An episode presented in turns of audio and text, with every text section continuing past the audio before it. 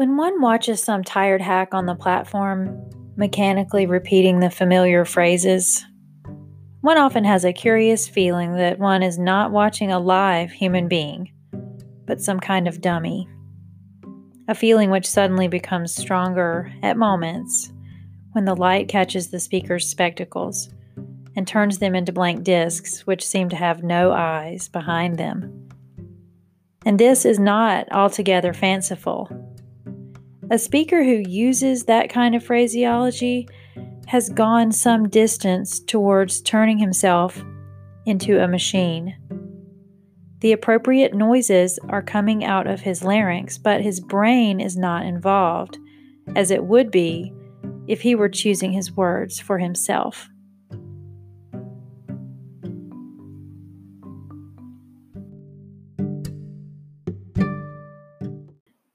Have you ever felt this way when listening to politicians or pundits? These words were written in a 1946 essay by George Orwell called Politics and the English Language. In the essay, Orwell lambasts his contemporaries for their use of vague and often meaningless language.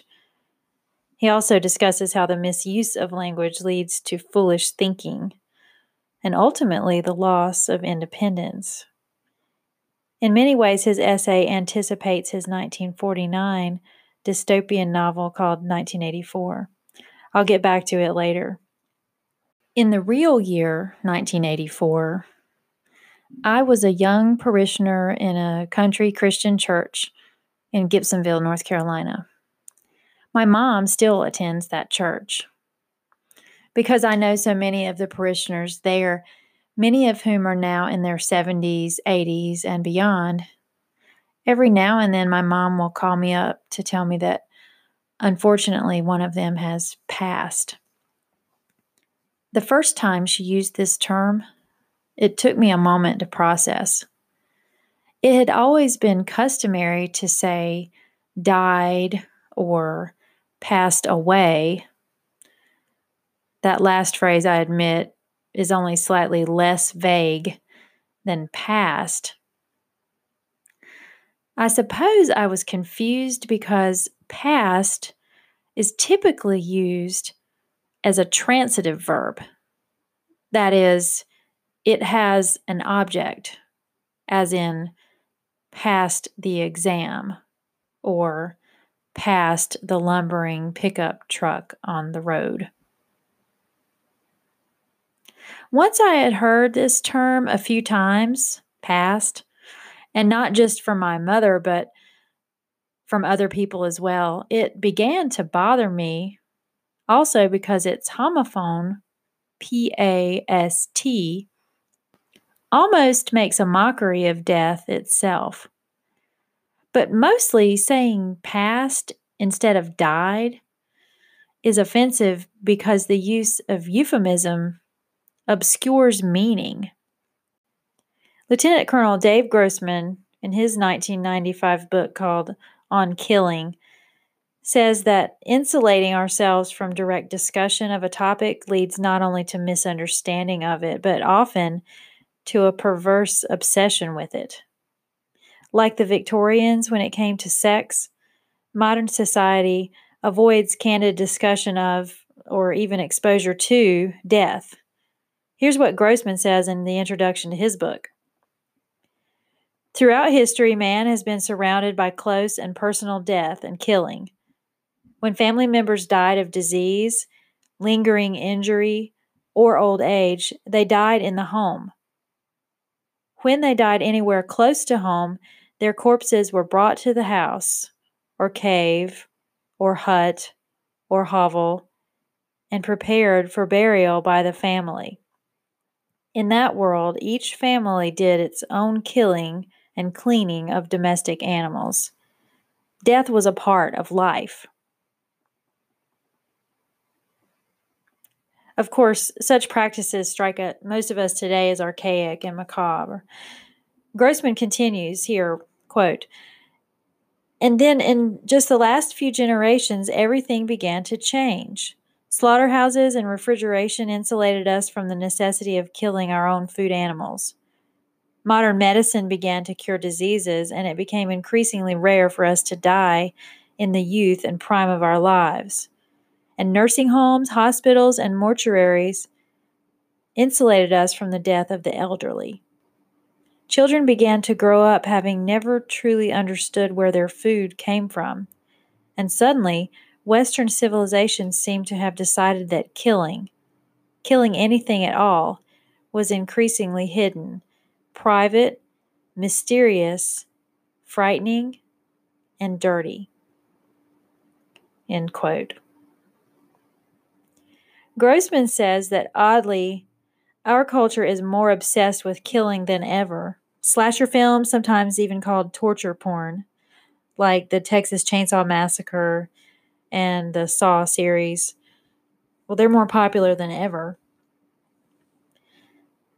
Here's another quote from Grossman It seems that when a society does not have natural processes such as sex, death, and killing before it, that society will respond by denying and warping that aspect of nature. As our technology insulates us from a specific aspect of reality, our societal response seems to be to slip deep into bizarre dreams about that which we flee. Dreams spun from the fantasy stuff of denial. Dreams that can become dangerous societal nightmares as we sink deeper into their tempting web of fantasy. Orwell envisioned a nightmarish society in his novel 1984. In the fictional nation of Oceania, language is manipulated in order to render even dissident thought impossible. The process begins with eliminating precise words and replacing them with variants or degrees of single words. For example, instead of saying wonderful, one should say double plus good. The consolidation of language into fewer and fewer words, Orwell suggested, limited the scope of thought, making people easier to control. I can't help but wonder what effect emojis and texting shortcuts are having IRL. WBU, I suppose the real question is will it be necessary for a government to impose language restrictions like those in 1984 on us if we are doing it to ourselves? Of course, clinical psychologist Jordan Peterson famously challenged the Canadian government when it tried to dictate the use of certain pronouns. And although that example is quite chilling, this kind of speech control often occurs via social mechanisms rather than government fiat. But who needs a ministry of truth when we've got Facebook and YouTube removing content that doesn't conform to community standards? Who needs memory holes when you've got Mark Zuckerberg? Or when you've got loud and angry protesters shouting down peaceful speakers like Ben Shapiro or Candace Owens when they visit college campuses? A little closer to the ministry of truth might be the Associated Press. Its style book sets the standard for how journalists, in the US at least, use the English language. Tim Graham of the Media Research Center wrote an essay criticizing the AP's latest version of its style book. He said, The guide has tilted increasingly left, that is, politically left, in recent editions he gives these examples. And these are direct quotes from the AP style book. Here's one Not all people fall under one of two categories for sex or gender, according to leading medical organizations. So, avoid references to both, either or opposite sexes or genders as a way to encompass all people. Here's another one. We now say not to use the archaic and sexist term mistress for a woman in a long term sexual relationship with and financially supported by a man who is married to someone else. Instead, use an alternative like companion or lover on first reference. Provide details later. Here's another one from the AP style book.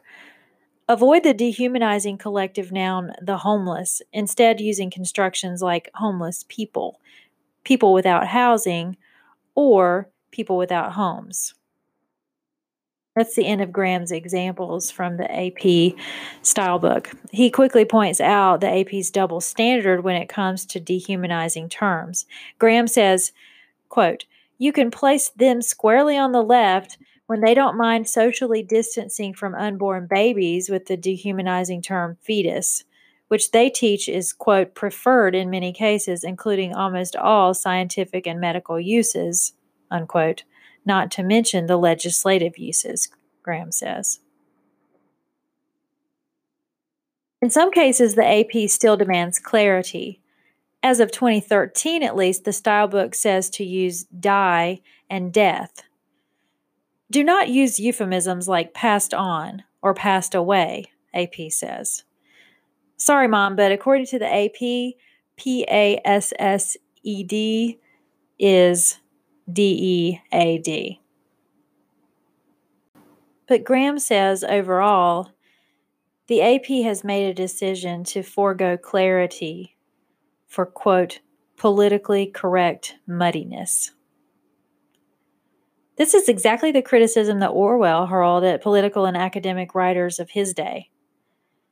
In Politics in the English Language, his main beef was writers using writing that sounded sophisticated but lacked any real meaning. He attacked stock phrases like lay the foundation and leaves much to be desired. He called such stock phrases an invasion of one's mind, and he thought his contemporaries were lazy for stringing together a series of ready made phrases into a speech or essay. Every such phrase anesthetizes a portion of one's brain, Orwell said. Here's one of the excerpts that Orwell eviscerates in his essay. He doesn't name the author, but cites it from a publication called Politics. Here's the excerpt. On the one side, we have the free personality. By definition, it is not neurotic, for it has neither conflict nor dream. Its desires, such as they are, are transparent for they are just what institutional approval keeps in the forefront of consciousness. Another institutional pattern would alter their number and intensity. There is little in them that is natural, irreducible, or culturally dangerous. But on the other side, the social bond itself is nothing but the mutual reflection of these self secure integrities. Say what? Again, these are not Orwell's words, but an example of the type of writing he abhorred. Orwell said this quote, Modern writing at its worst does not consist in picking out words for the sake of their meaning and inventing images in order to make the meaning clearer. It consists in gumming together long strips of words which have already been set in order by someone else, and making the result presentable by sheer humbug. He also said, by using stale metaphors, similes, and idioms, you save much mental effort at the cost of leaving your meaning vague, not only for your reader, but for yourself. This doesn't seem quite to be our chief problem today. Or perhaps it is, but our ready made phrases like, at the end of the day, or my favorite logical conclusion, it is what it is, they don't sound quite as complex as the prefabricated phrases of Orwell's day. Perhaps our brains are being anesthetized with cheaper drugs. Our political writing does seem to have something in common with the kind of writing that Orwell criticized. Later in his essay, he writes The word fascism has now no meaning, except insofar as it signifies something not desirable. The words democracy, socialism, freedom, patriotic, realistic, justice have each of them several different meanings which cannot be reconciled with one another. In the case of a word like democracy, not only is there no agreed definition, but the attempt to make one is resisted from all sides. It is almost universally felt that when we call a country democratic, we are praising it. Consequently, the defenders of every kind of regime claim that it is a democracy and fear that they might have to stop using the word if it were tied down to any one meaning. This reduced state of consciousness, Orwell says, if not indispensable, is at any rate favorable to political conformity. Talk show host Dave Rubin has picked up on the degradation of language and the way it has been manipulated for political purposes. Um, here is Rubin in a recent interview talking about how the word Nazi has been used to such a, an extent that it's essentially meaningless, but meaningless in a dangerous way. I'll let him explain. The idea, or that's normalizing the words, it's also that when the real Nazis reemerge, and I don't I don't mean the guys that are going to wear the swastika, but whatever the next version of the worst sort of totalitarianism, when it arrives, and by the way, I think it's going to come from the left, but when it comes, there will be good people who will be screaming about it, but the boy will have cried wolf so many times. And this is what I'm worried about. And I think that maybe belies what your question is. I am really worried about this because every time now that I go on Twitter and I see someone called a Nazi, a public person called a Nazi, I look at what they did. And usually it's that they've stood up for free speech. They said that there are biological differences between men and women. I mean, the litany of things that we've talked about here. The problem is, my gut instinct now is if someone's called a Nazi, they're probably just misunderstood and, and probably correct. Now, that's pretty dangerous, actually, because I think what's going to happen is when the real bad guys show up, nobody's going to care anymore. No, a certain set of people will care, but they will be unable to even find the language with which to fight it because the language will have been so entirely decimated and, and we won't understand where it's coming from or how it got there.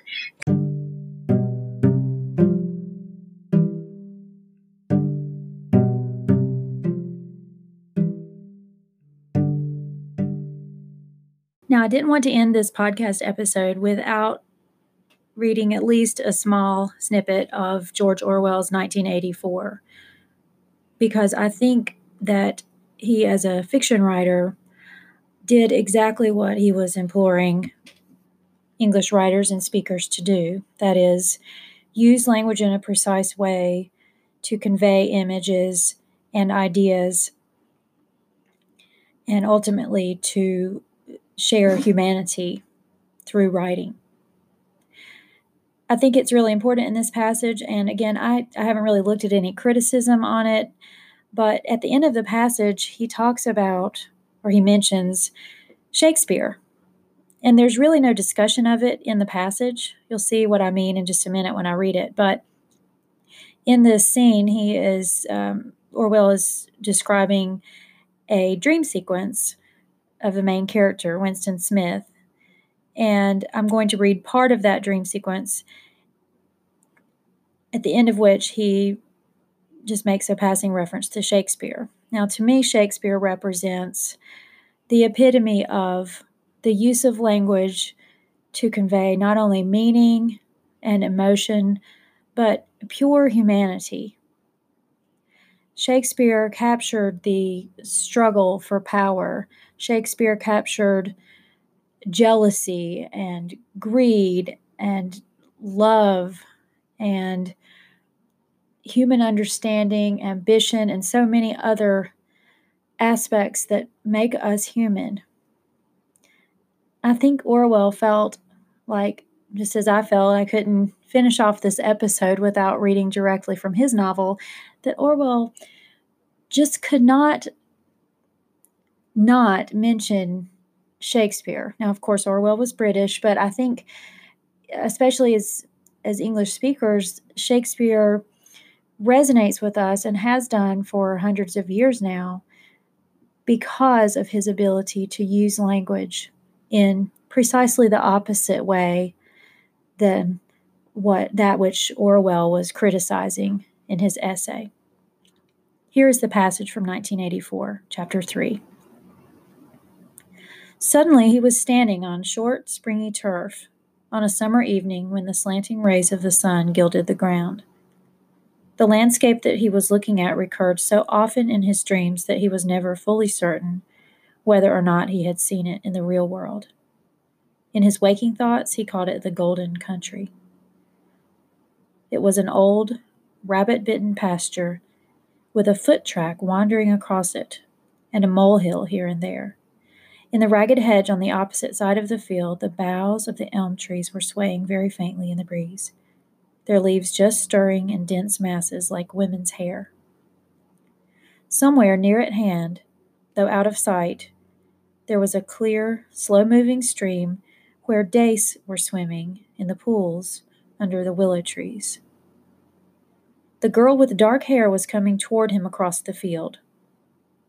With what seemed a single movement, she tore off her clothes and flung them disdainfully aside. Her body was white and smooth, but it aroused no desire in him. Indeed, he barely looked at it. What overwhelmed him in that instant was admiration for the gesture with which she had thrown her clothes aside. With its grace and carelessness, it seemed to annihilate a whole culture, a whole system of thought, as though Big Brother and the party and the thought police could all be swept into nothingness by a single splendid movement of the arm. That, too, was a gesture belonging to the ancient time.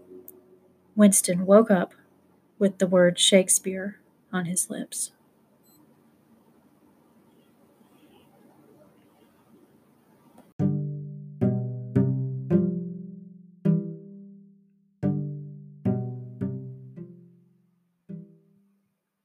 In 1984, the characters are forced not only to use certain language, but to accept official slogans of the ruling party. War is peace. Freedom is slavery. Ignorance is strength. Of course, these slogans make no sense, but the characters in 1984 have largely had their thinking handicapped by fear and manipulation of information. In his essay on language and politics, George Orwell said, People who write in this manner usually have a general emotional meaning. They dislike one thing and want to express solidarity with another, but they are not interested in the detail of what they are saying.